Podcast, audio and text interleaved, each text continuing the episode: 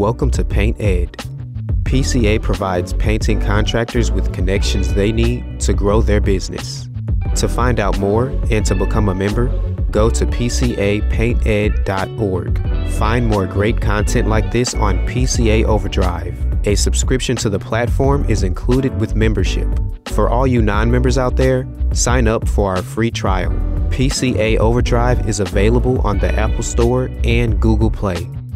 In today's podcast, we feature an episode of Contractor Evolution from Breakthrough Academy.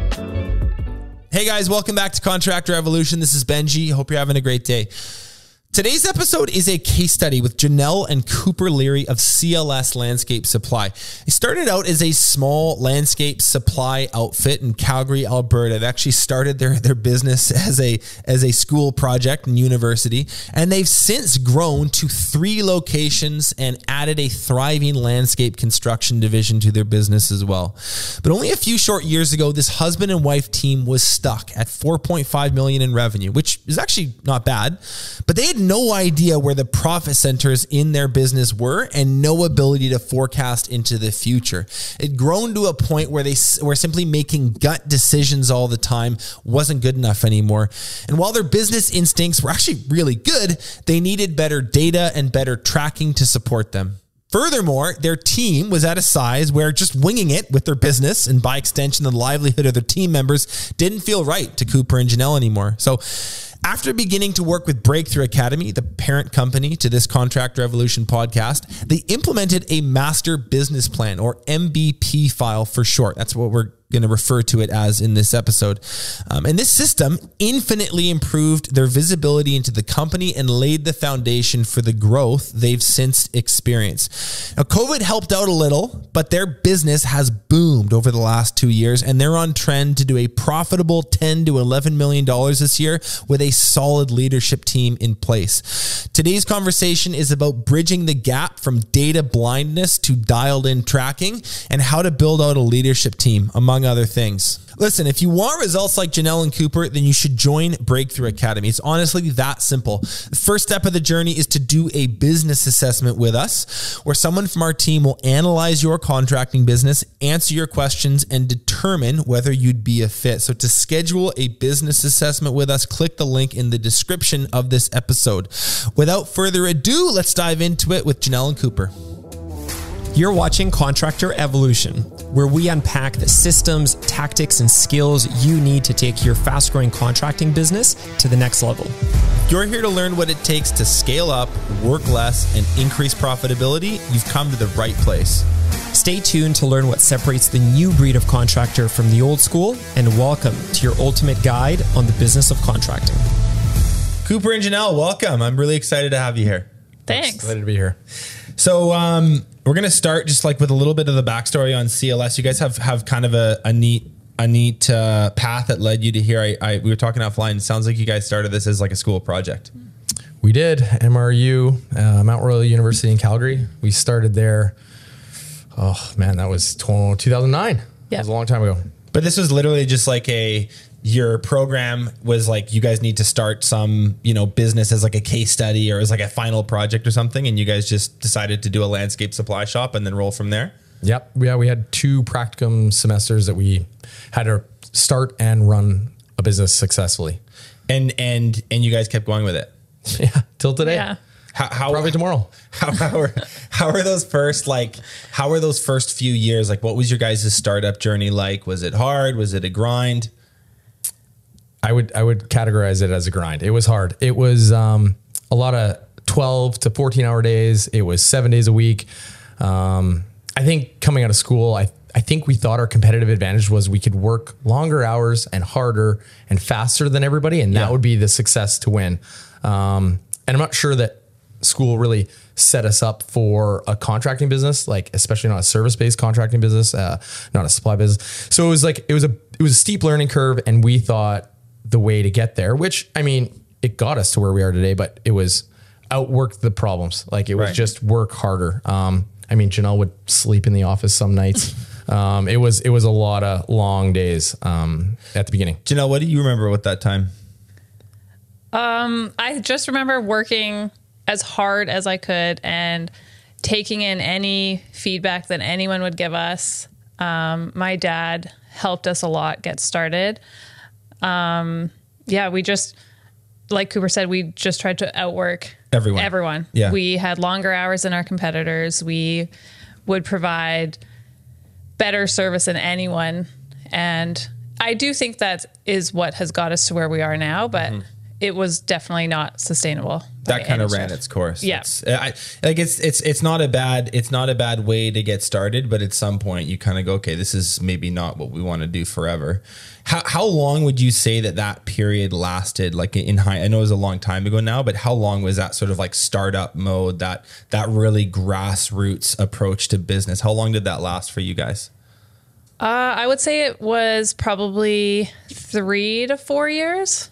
Yeah, and then at least we hired a couple people, and by then we were able to take a Sunday off. Right. like we didn't have to work seven days a week. So I, it was probably three to four years of we would work from April first until October thirty first and not take a day off. Yeah. Yeah. So it was a seasonal business. It was, Yeah. it was okay. So you did have the winters Yeah. off, but once it was go time, it was just tear straight back the whole Yeah. the whole way. At some point along at some point along the story, you guys got connected with us, started working with Breakthrough Academy, worked with Coach Brad for a long time, now working with Coach Dan. When you kind of think back to that chapter, what was the what was the problem that you guys were experiencing? What were you feeling that uh, that made you reach out to us? Uh, I think it was that we realized that hard work was not going to get us to the next level. We needed help. We needed some sort of guidance and accountability from someone that knew better than we knew. Yeah. Um, and our biggest thing was we didn't have the data. Like we didn't know where we were sitting at ever. We went purely based on gut. Um, and it got us a long ways, but I think it was as we hired out our team, we needed more people, um, and they needed more structure. And so We're just like a not having the data was a big yeah, we were like a racehorse running really fast Right. with not sure which direction to go. Right. yeah. There was not a lot of Lots of horsepower, and no steering. lots Yeah. Mm-hmm. exactly. We went that way for I want to say like 7 to 10 years almost. Like Yeah. we worked really hard. We had high performing teams, but we just didn't really know where we were going and we didn't know why. We were just running. So was it was there was there like a point in time where you're like, man, we really should figure out like the direction. We should have some better analytics. We should have some better tracking of our data. We should we should make decisions in a more effective w- Was there you, you mentioned like the team was was developing. Was there um, was there some moment where you were just like, huh, we we really can't just do this on gut anymore? Yeah, I don't remember the like exact moment, but I think it was Cooper was getting very burnt out because he was working far more hours than I was because I just I was not able to work as hard as he was. Um and it just everyone was you you kind of know what you need to do but you don't know how to get there. Mm-hmm. And Breakthrough had reached out to us a couple times and we had kind of just blown it off. Yeah, I remember. I think it was me calling you guys. It was. Yeah, And Cooper was not into Cooper it was at not into it. all. Cooper and I was was like, like- I think we need this. You, I, me- I remember meeting you, and Yeah. Cooper was like pacing around in the back, and he'd like maybe come in and like make a comment, and then like bounce out. And I was like, okay, this is all right. This is going to be interesting. Um, Cooper, for you, like when you think back to that time, you know, uh, lots of horsepower, no direction. Anything else that was really sort of becoming problematic as you guys grew? I think I do a great job of putting my head down and working really hard. I don't think I come up for air too often. So Janelle was really the driving force. And it actually it took us a long time to understand what we needed. I don't think anyone ever mm-hmm. told us, hey, you need to go like, you know, talk to a business coach. You need a peer group. You need these things to like help you scale. I don't even think scale was a word that I really thought about, but we needed a way to scale this business uh, up to the next level. We needed a way to to find kind of like one year we'd do way more revenue, but we wouldn't make as much money. And it felt like we needed to find those profit sweet spots. We needed to find a way to scale, and then we needed to figure out long term like how do you make uh, a landscape business saleable. So in the industry, it's not the norm that they sell; they kind of just fizzle away. That's right. Um, so I think we're we're like it took a lot of deep soul searching to understand the why and like w- what we are trying to get to. Um, and like I credit Janelle 100 percent and probably you maybe actually her 99, you won. You sold me, Fair. which I've done very little. yeah, well, yeah. Uh, You got us there. you I got gotta you say- there. Yeah. No, but it really it took a lot to convince me because I was very much just like, nope, just go do the job. Yeah. Like, head down, and I wasn't really looking beyond my shadow.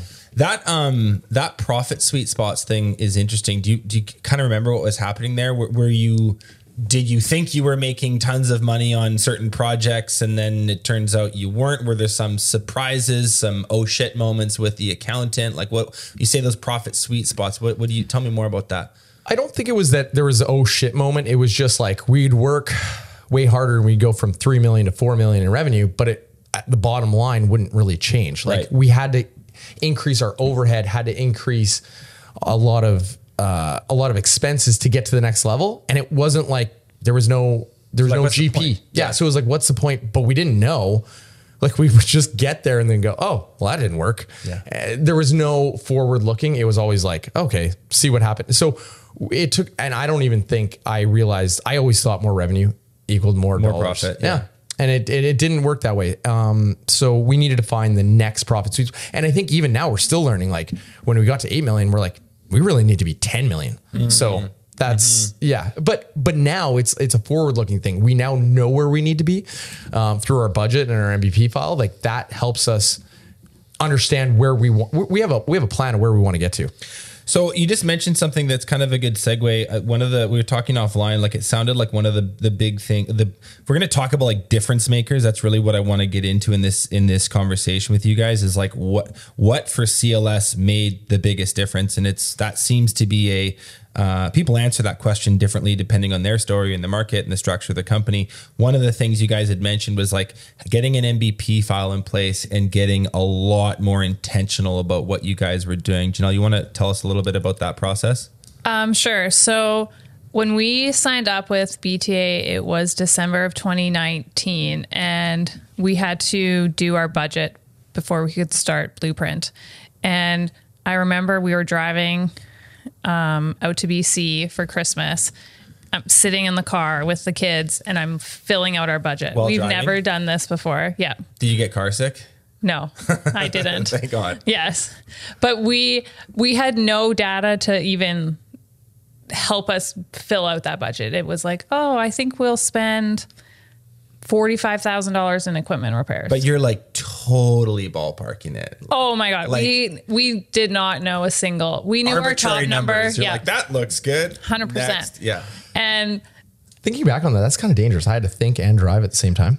You're like, hey, what's this number? And I'd be like, "Mm, I don't know, forty five yeah, thousand. but then we so we did the budget and we did not come anywhere close to it in 2020 um, because our business like exploded because of COVID. Right.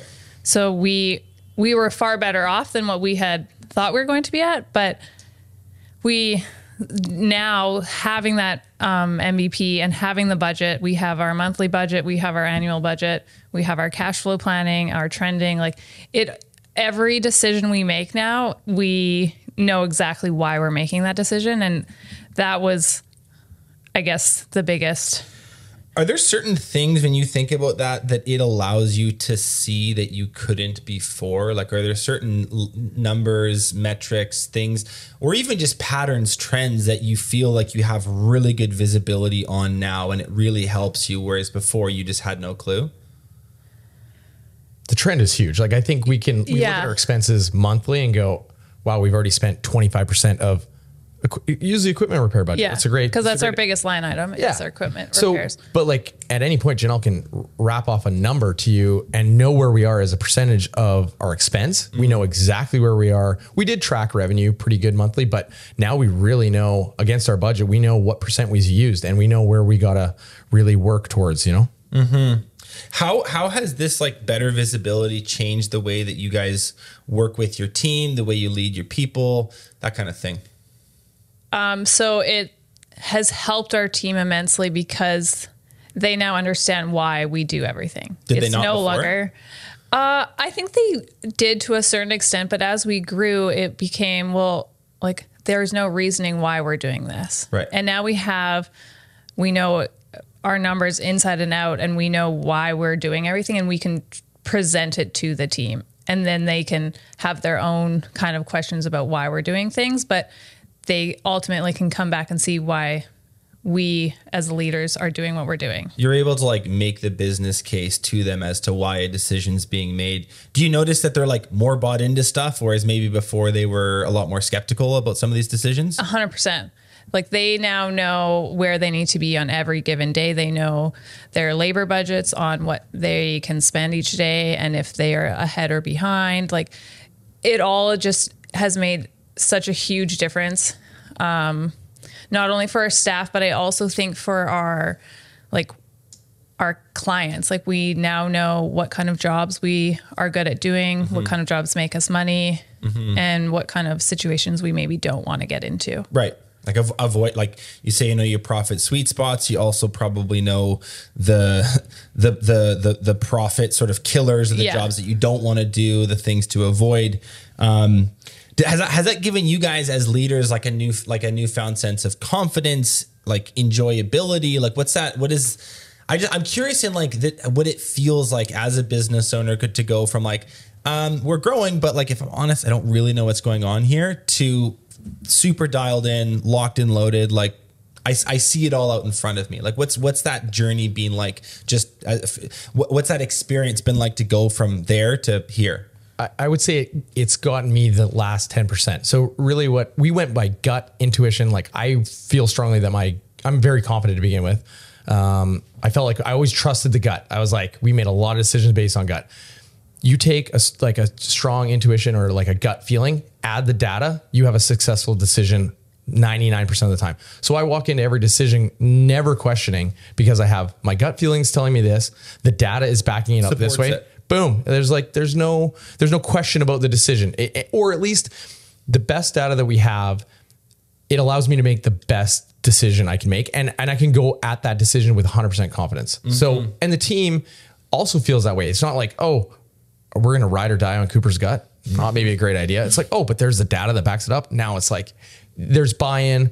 And and as a leader really now our job is to get the most out of the rest of the team uh, it's not how many hours can i work how can i influence it it's how can i help the team have greater leverage Um, so yeah It's good. It's really really good. So a- MBP file gets implemented. Um, was that was that a ton of work? Like was this a big, long, arduous process to get it in place? Was it relatively quick? You can you can answer it honestly. Like get it, getting this thing built out. Best what's time involved? we've spent. Like I, I every It's- every yes. minute we've spent, I've enjoyed doing it. So it uh-huh. hasn't felt, at least not to me. Janelle does a lot of the data entry, though. I shouldn't. I should preface that. I just look at it a lot, so it's very easy for It's me. fun for you. Yeah. I do all of the data entry, but I it's like probably my favorite part of my job Why? because you can see how you're going against your plan. Like hitting your plan, I mean, I always like to exceed our plan. And Dan always tells us that if we hit the plan, that's a win. Right. But I'm very much always want to be better than that. But it's it's my favorite part of what I do is filling that out and then sharing with everyone that like, hey guys, we actually our plan worked. Yeah. Like Yeah. uh, we had a well laid out plan and we got there. And it's kind of like being a sailboat captain. I feel like it's like standing at the the steering wheel Helm. helm, the helm of the, the sailboat. Like you just you feel like it's just everything's in front of you. You're at you know whatever reference you want to use, but you're just everything's there. Yeah. You can see it all. You can see how it all works. It's it's it's kind of almost magical. It's uh, that that's that's a good analogy. You're a man after my my own heart. You know I love to sail. Um, so I think I think that's good imagery to to put around it. So that that MBP file, the intentionality that it's facilitated for you guys, the confidence it's given you when you make decisions, the buy-in that it uh, the buy-in that it creates for your team when you make those decisions, all that stuff is really big and a huge huge huge part of this. So Cooper, what was the second big big big difference maker for you guys?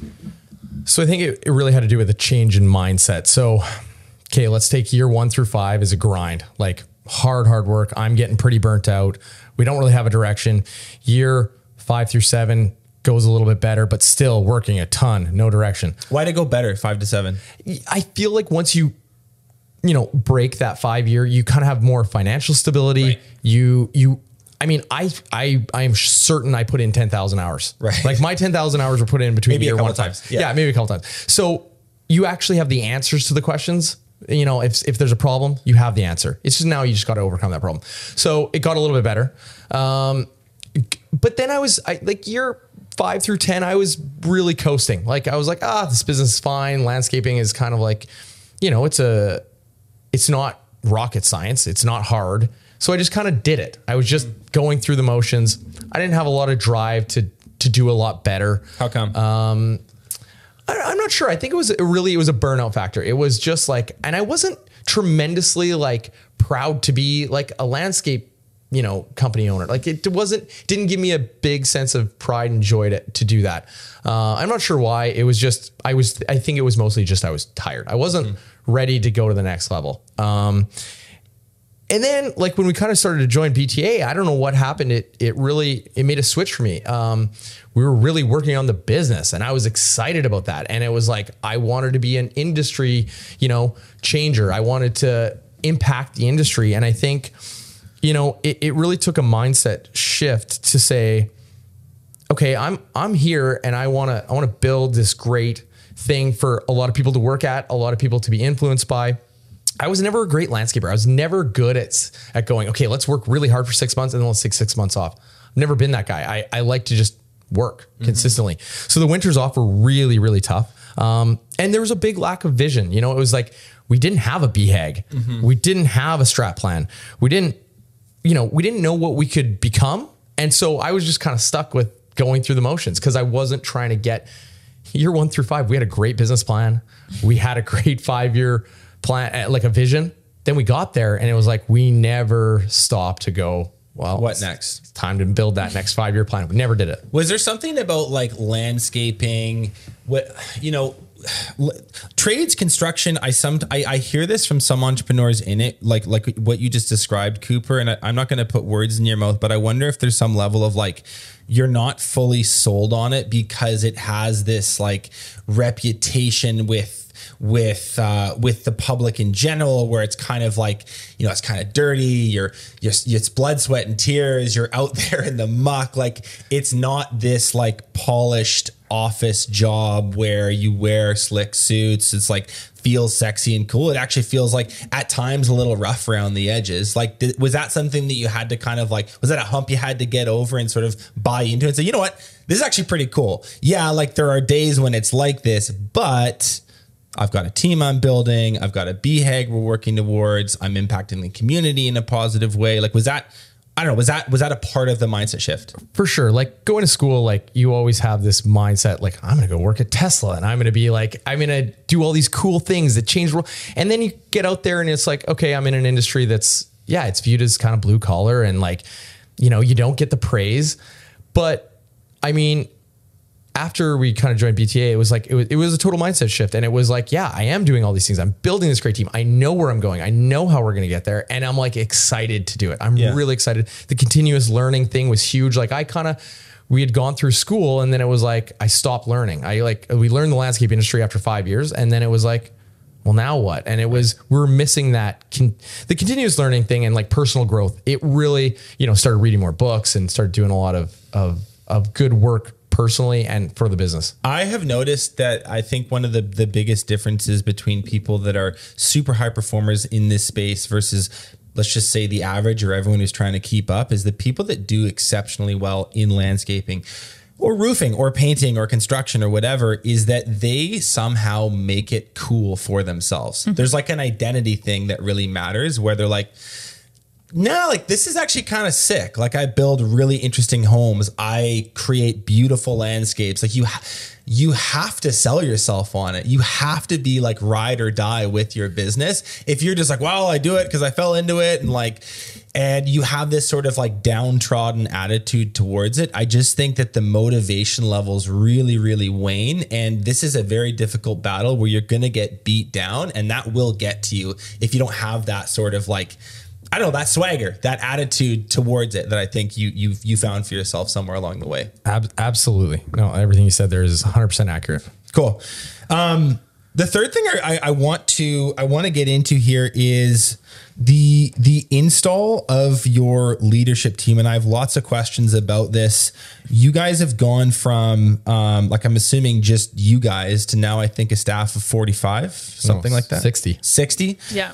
And and there's and there's a really strong group at the top that you guys have janelle can you just kind of take us through sort of the the, the quick roster of your leadership team what roles you have in place and, and kind of a few thoughts on what they're doing Uh, yeah. So we have, um, obviously, we started, it was just Cooper and I and a couple of our friends that helped work with us. And then, um, kind of our first hire was our GM who um, came in on year three to open our second location. Um, and he kind of then became the guy that everyone went to. right Um, and then from there, we hired our construction manager.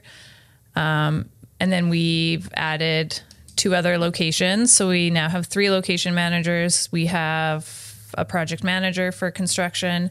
And then we have our office manager. okay and um, where did you guys find these people? Do you have any like when you think back about the journey of, of putting that in place? This is a very relatable part of the story, and I know a lot of like listeners will be I, like either in the the midst of doing this now or quickly approaching the point where they need like managerial roles. They need leaders within. Where did you guys find this people? What was the recruitment process like like for you? Any insight or tips you can you can give about about just yeah re- recruiting and, and getting these people in place? So we kind of went all over. Um, our GM was a friend of ours who also worked in the landscape industry, and so he then came and worked with us when he decided to close down his landscape industry or his landscape business. Sorry. Then we had. Um, our one location manager was a resume that came through the email. She lived in Ontario. She was moving to Calgary. She wanted a job. That one was kind of Got lucky. yeah. And then I would say Cooper's network of people was the rest of our leadership team, short of our project manager. Um, we kind of recruited to become a landscape foreman, and then he has grown internally. What is Cooper? What's your ground game like? Are you are you oft? Are you sort of like an always be recruiting type person? Absolutely. Um, yeah, I really believe in like stacking our team, stacking the bench, uh, whatever reference you want to use. We'll find. I identify good people who have you know similar beliefs and traits to like what our our team needs, and I think it's a really active ground game. It's it's a I've used my network a lot, and people it's like I go out and reach out to people, but then also like there's people who will come to me and go, "Hey, this guy, he, he's looking for a job. He's a great guy. Like I think you should chat with him." And I'll chat, and and sometimes like this is not like a overnight thing either. It's like I'll I'll chat with people for a year, two years, uh, before we find the right spot for them. But it's like an active, consistent conversation that we're having about you know what our needs are and like how people can fill them. So Do you I- have any thoughts on how to do that? Like what? Like I think a lot. Of, I think that actually makes a lot of people uncomfortable sometimes. Like they don't want to be too aggressive, and, and you don't. You definitely don't want to be like, "Hey man, you want to come work for us tomorrow?" It's like that's maybe too much. It, what is your tact when you're like try, when you're getting to know someone? How do you bring up your business in a way that's sort of like, you know, pres- positions it well but isn't too in their face like how do you just build the relationship and make it clear to them that it's a growing business there are going to be opportunities but not be sort of like you know breathing down their neck about it you know what i'm asking Yeah, no, no, I do. It's, it's an amazing question, actually. Um, and, and if I was to think about it, I think it would be, I think people always know that our business, like I'm always telling people about CLS. I'm telling them about how we're growing, the roles that we're filling, how many great people are working there, how fun our team is. And I think, I, I think I always close a conversation with, you know, if, not that I'm looking to, if you're looking for a new job, but if you ever are looking for something, please come chat with me. I'd love to chat more because I, I look up to these people. I, I admire their their skill set, and I think I'm very vocal about telling them, you know, that I think what they do is great. Um, I admire how they do their job, and show them that like, hey, there's always open positions at CLS. Like we are always looking for people who are game changers, high performers. Like mm-hmm. we are always looking for those people. So they always know it's like there's always a, an open door to my office or or my phone line's always open. And then what happens? Do you like do you get a text being like, "Hey Yeah. Cooper, I thought about our lunch like last month. Can we can we go for lunch again?" Like do, do they did, is that what happens? Do they indeed sort of come back around at some point or they decide they hate their boss, they have a bad week at their current job and then all of a sudden all those seeds you were planting kind of bear fruit? Absolutely. It and and and I will tell you honestly, the three people that work kind of directly under like they're my direct reports. They probably a year and a half, maybe two years Of, before of like courting, yeah, and absolutely. building a relationship. and- Absolutely. It took it took a lot of time. Like even I think the the shortest one was like about a year. And it was, hey man, I don't really have the position for you right now, but you know, if you're if you're looking for something down the road, let me know. Yeah. And it just kind of comes around and it's it's funny how things just kind of work out sometimes. Yeah, you know? yeah. And enough conversations. And I I mean, like today I would tell you that I'm cultivating 10 to 12 people right now that 50% of them may never turn out. but, you've got a hopper, like you've got Oh, a yeah. pipeline Yeah. all the time. Eh? Absolutely, and it, it it it comes very natural. It's it's very. Um, I, I, I like talking with a lot of people about anything in the, in the industry. Like I have great conversations with these people, and sometimes it never has anything to do with employment, Mm-hmm. but it might just have to do with where the industry is going, you know, what they're doing, what they're enjoying, and just active conversations. And I check in with a lot of people. So That's good. Yeah, that's those, those are really really good points. I I, I, uh, th- thank you for answering that. Now that these people are in place, and it's never like a permanent thing. People come and go. It's something that needs to be maintained. But you guys do have a pretty, what sounds like a pretty sound core of um, of leaders within your business. I wonder if you could both shed some light on how your roles as leaders have changed as a result of installing that layer. Is it is it harder? Is it easier? Is it different? Like what's what's been your experience going from a very small, basic, sort of simple business to now one with with proper tiers and, and leaders within, like I said. I, I would say it's it's different. It's definitely not easier. It's every decision means a lot more. Uh, I would say the hours that I have to work are way, way, way less. Um, there, we just have such a good team, but it's it's more. You have to become a leader um, that really shows people what they're capable of. You know, like you have to manage their their vision and their you know standards to the next level, and, and it's really about helping them get there. So I would say it's it's different. It's it's definitely less hours, and it's it's more conversational. It's not like I make a decision. It's I have a conversation and we decide how we're moving forward. Not just here's the decision. What have you found unexpectedly hard about it? About about having like this the, the GMs, um, you know, location managers, project managers. What have you found unexpectedly hard about it?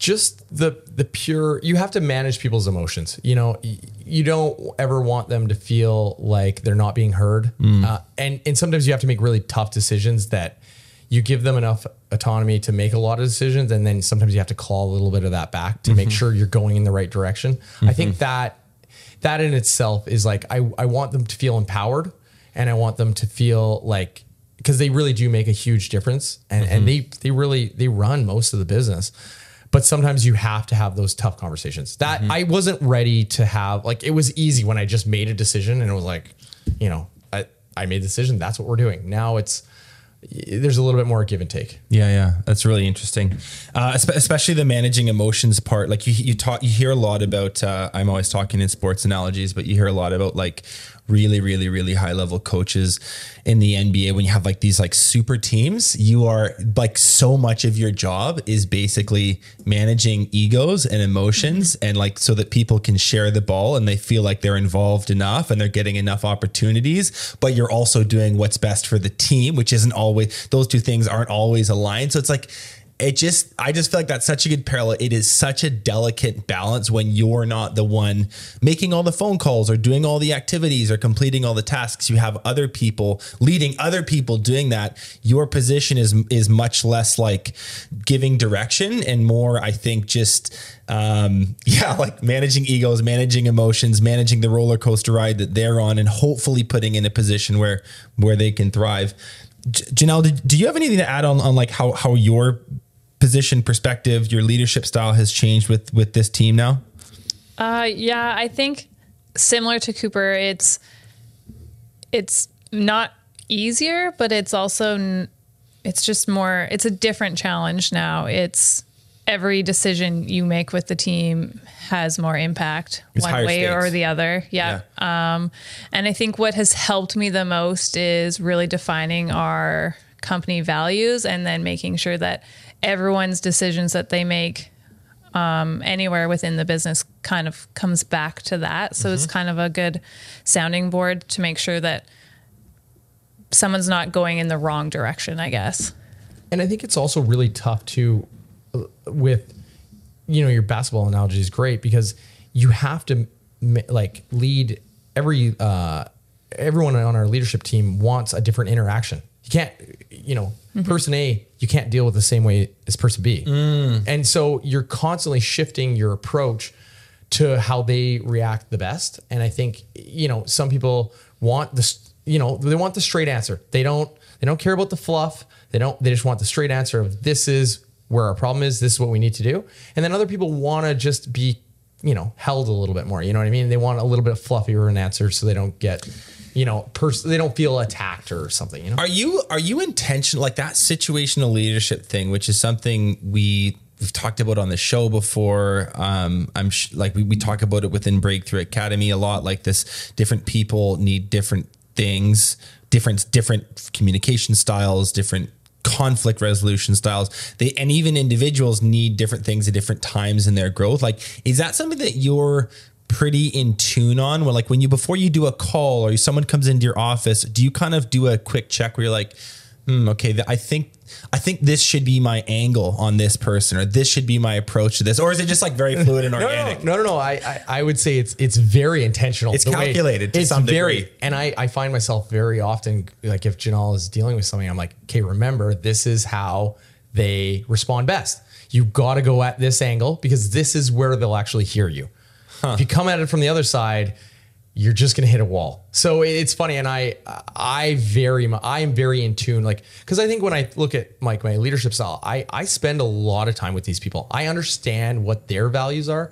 I I really put a lot of time into their development. I put a lot of time into getting to know who they are and what they you know really feel strongly about. So yeah, absolutely, I will go at you know our, our project manager one way and our construction manager different like i'll i'll we have totally different conversations. Mm-hmm. A- and, it might be the same outcome that comes at the end of it but we have i come at it from very different angles. But it's it's it's done intentionally and you Very. give it some pre you give it some forethought before doing something. Yeah, Yeah. that's really cool one thing that I think is um, unique about your guys' business is you guys do landscape supply. You also do construction.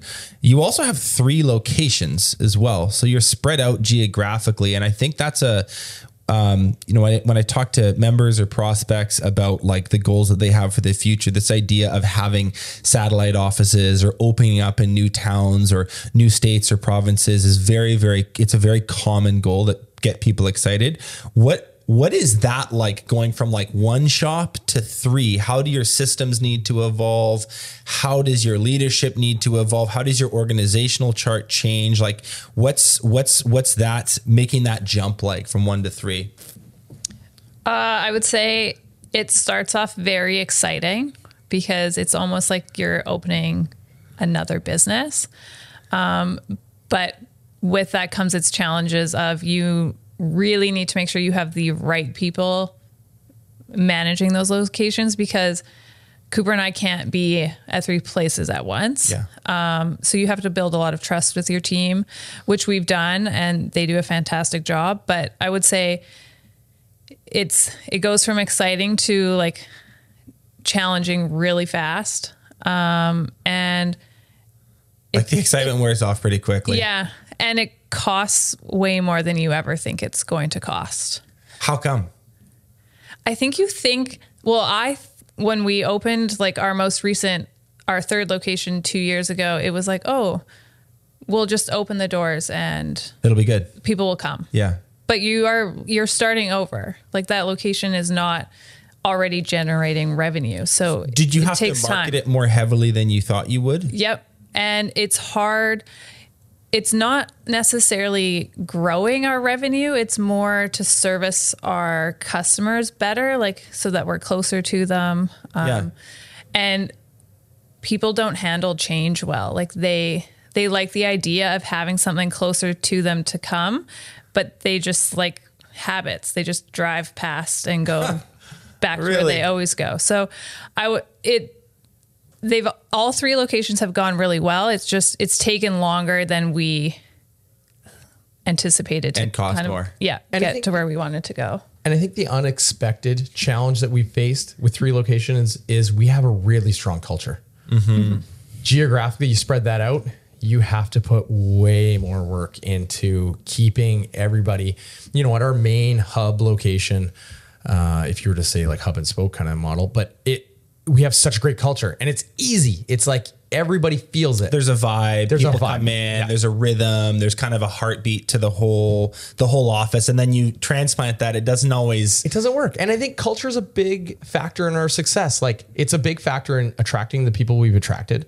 It's a big factor in, you know, I believe our brand is is very much something like our culture represents our brand. And so making sure that those other satellite locations have that feel cuz when people go to one location and then they go to the other, they want to have the same experience, they want to have the same feel and it's hard to do. And so we've, you know, over the last, you know, 18 months, we've really put a lot of thought and intention into how do we keep this culture strong at all three locations? And that is it's it's not easy. And how, how have you done it? Do you have any examples of things? We've done so Janelle jumps on a call every week with the team, uh, all like from all, All three loca- locations? Yeah, absolutely. So that she she can get like everybody chatting in the same group. We have a great Slack uh, account that has a whole bunch of different channels of, you know, pr- there's a lot of personal stuff. Business stuff, fun stuff. Absolutely. They have F1. There's like meme t- page. Yeah, yeah, Absolutely. yeah, They have a brag board. So like every time someone does something great, we throw it up on the brag board and everyone gets excited. There's an F1 page. Yeah. I think it's I think it's cars go fast. Yeah. That's awesome. I- anyway, uh, I'm very not active on that page because I don't even understand F1. Uh, but no, it, it's, it's and so we've done a bunch of team building events. So we're like trying to get the the the groups all together so that everyone has that feel. Janelle goes out and visits all the locations. Um, so, but it, it, I, I think we, we have a long way to go too. I Yeah. think more you know loom videos might help uh, we're, we're, we're experimenting with a lot of things to see how we can keep that culture part intact because that's one of our ingredients to our success is that culture I, I think those are such great answers, guys. So it's like it's it's to cost more. First of all, it's worth doing, but it's going to cost more than you think. It's not going to be like you don't just open the doors and it's an immediate success. You may have to market the crap out of it. You may have to tell your customers ten times that they can shop here now. Um, and then I think this that culture piece is really an interesting one because. I don't think most people give that the thought that it deserves going into it. You just sort of assume that it's gonna it's gonna transplant or it's gonna just happen organically, and it's it doesn't. Like it, it takes a ton of work, and there's you know, a cool Slack channel. We do, we get together, or you go out and visit them. We do a weekly huddle where everyone's all together on Zoom or whatever. I, I just I'd, I'd love to. Uh, yeah, it's a very very interesting conversation, and I think those are really good points on on the geographical spread thing and some of the challenges uh, therein. When you um, look back on the last few years, and I'm still talking about the leadership team thing here. If you were to talk to like your former self, or you were to talk to someone who's maybe like five or six years behind where you guys are right now, when they're listening to this, going like, yeah, I really need to get, I'd really love to have a GM one day. I'd really love to have a sales manager one day. I'd love to have marketing looked after by someone else. They, they, they're, they're approaching that point where they need to build out a leadership team. What advice would you give them? I, think it has to do like my common theme is just time. You got to devote, you got to know that you're going to have to devote this time and it's time to develop them. It's time to train them. It's time to get to know them, you know, like it's, it's, you got to really know who you're working with. You got to know what makes them tick. I think taking the right amount of time to make the proper hire. Mm. The, the hire's huge, the time to develop them, you know, the time to train them, and, and then just really understanding them. I think it's investing the time, whatever time you invest in them, you're going to get it back tenfold. You need to be patient. Yep. Absolutely. Doesn't happen. over- and you're not- start well in advance of when you think you're going to need that person. Like if you need a GM next week, you're probably not going to hire the right person. 100%. Yeah. Cool. Um, we're almost out of time here, guys. I wanted to ask you a couple other, just a couple other ones in closing. Um, one thing we haven't talked about is while doing all this, you guys have also had three kids over the last few years. You, you, you guys are busy on both ends. Uh, work life balance. Some people believe in it. Some people think it's it's kind of a fake word. like how like I just simply put, how have you guys done this? Like you you've scaled your business to uh, like you guys are going to be well into the eight figures this year. You've got sixty staff, and you've also got a young family. Like any any tips or secrets for success there? I think it's comes down to priorities. You only have we all have the same amount of hours in the day, so it's prioritizing those hours and it's it's we become really efficient. Like mm-hmm. we become really really efficient with our time. There's no downtime. Um, work life balance at home. I don't know that we have that. We're like parenting and answering the phone and like we're still talking strategy at seven, eight, nine o'clock at night. Uh, we don't have a great work life balance. We're always working in some capacity. Um, but we, Janelle and I take really great trips. I think her and I, like travel is something that we share the uh, love for. So we've, I mean, we've taken, we go, we go away a lot. I think we go away mm-hmm. once a month at least uh, for like four to five days. So, and in the winter it's more. Um, but we we take great trips, and we really, you know, we we we did South of France last year, and we did we've done like all through the state. We've done Europe a lot, and and so we just spend time planning really great trips that we're looking forward to, and that gets us like that gets us excited. That's just great trips. Great trips. That's all. That's all we do. I don't think we yeah. do really anything else. Janelle has zero hobbies, so I think she taught that too. That's good advice, um, guys. I I really really appreciate you guys taking us through sort of like implementing the MBP file, getting better visibility into your numbers, this change in mindset that you had to go through, Cooper, this leadership team thing at the end has been really interesting as well. If people wanted to get in touch with you, they wanted to pick your brain, if they wanted to write you an email and just ask you a, question, um, where can they find you? Uh, we both have social channels, which are our names uh, Cooper Leary, uh, YYC, and Janelle Leary. Um, our website is um, clslandscapesupply.com. Our emails are on there. Reach out to us at any time. Love to chat with with whoever. Mm-hmm. Cool. Thanks for being here, guys. Thanks a lot. Thank you. Thanks so much for watching this episode of Contractor Evolution. If you've already subscribed to our channel, consider sharing this episode with another contractor who you think needs to hear it. Paint Ed podcasts are produced by the Painting Contractors Association and is made possible by members and industry partners. To find out more about upcoming education opportunities or for more information about joining PCA, visit pcapainted.org.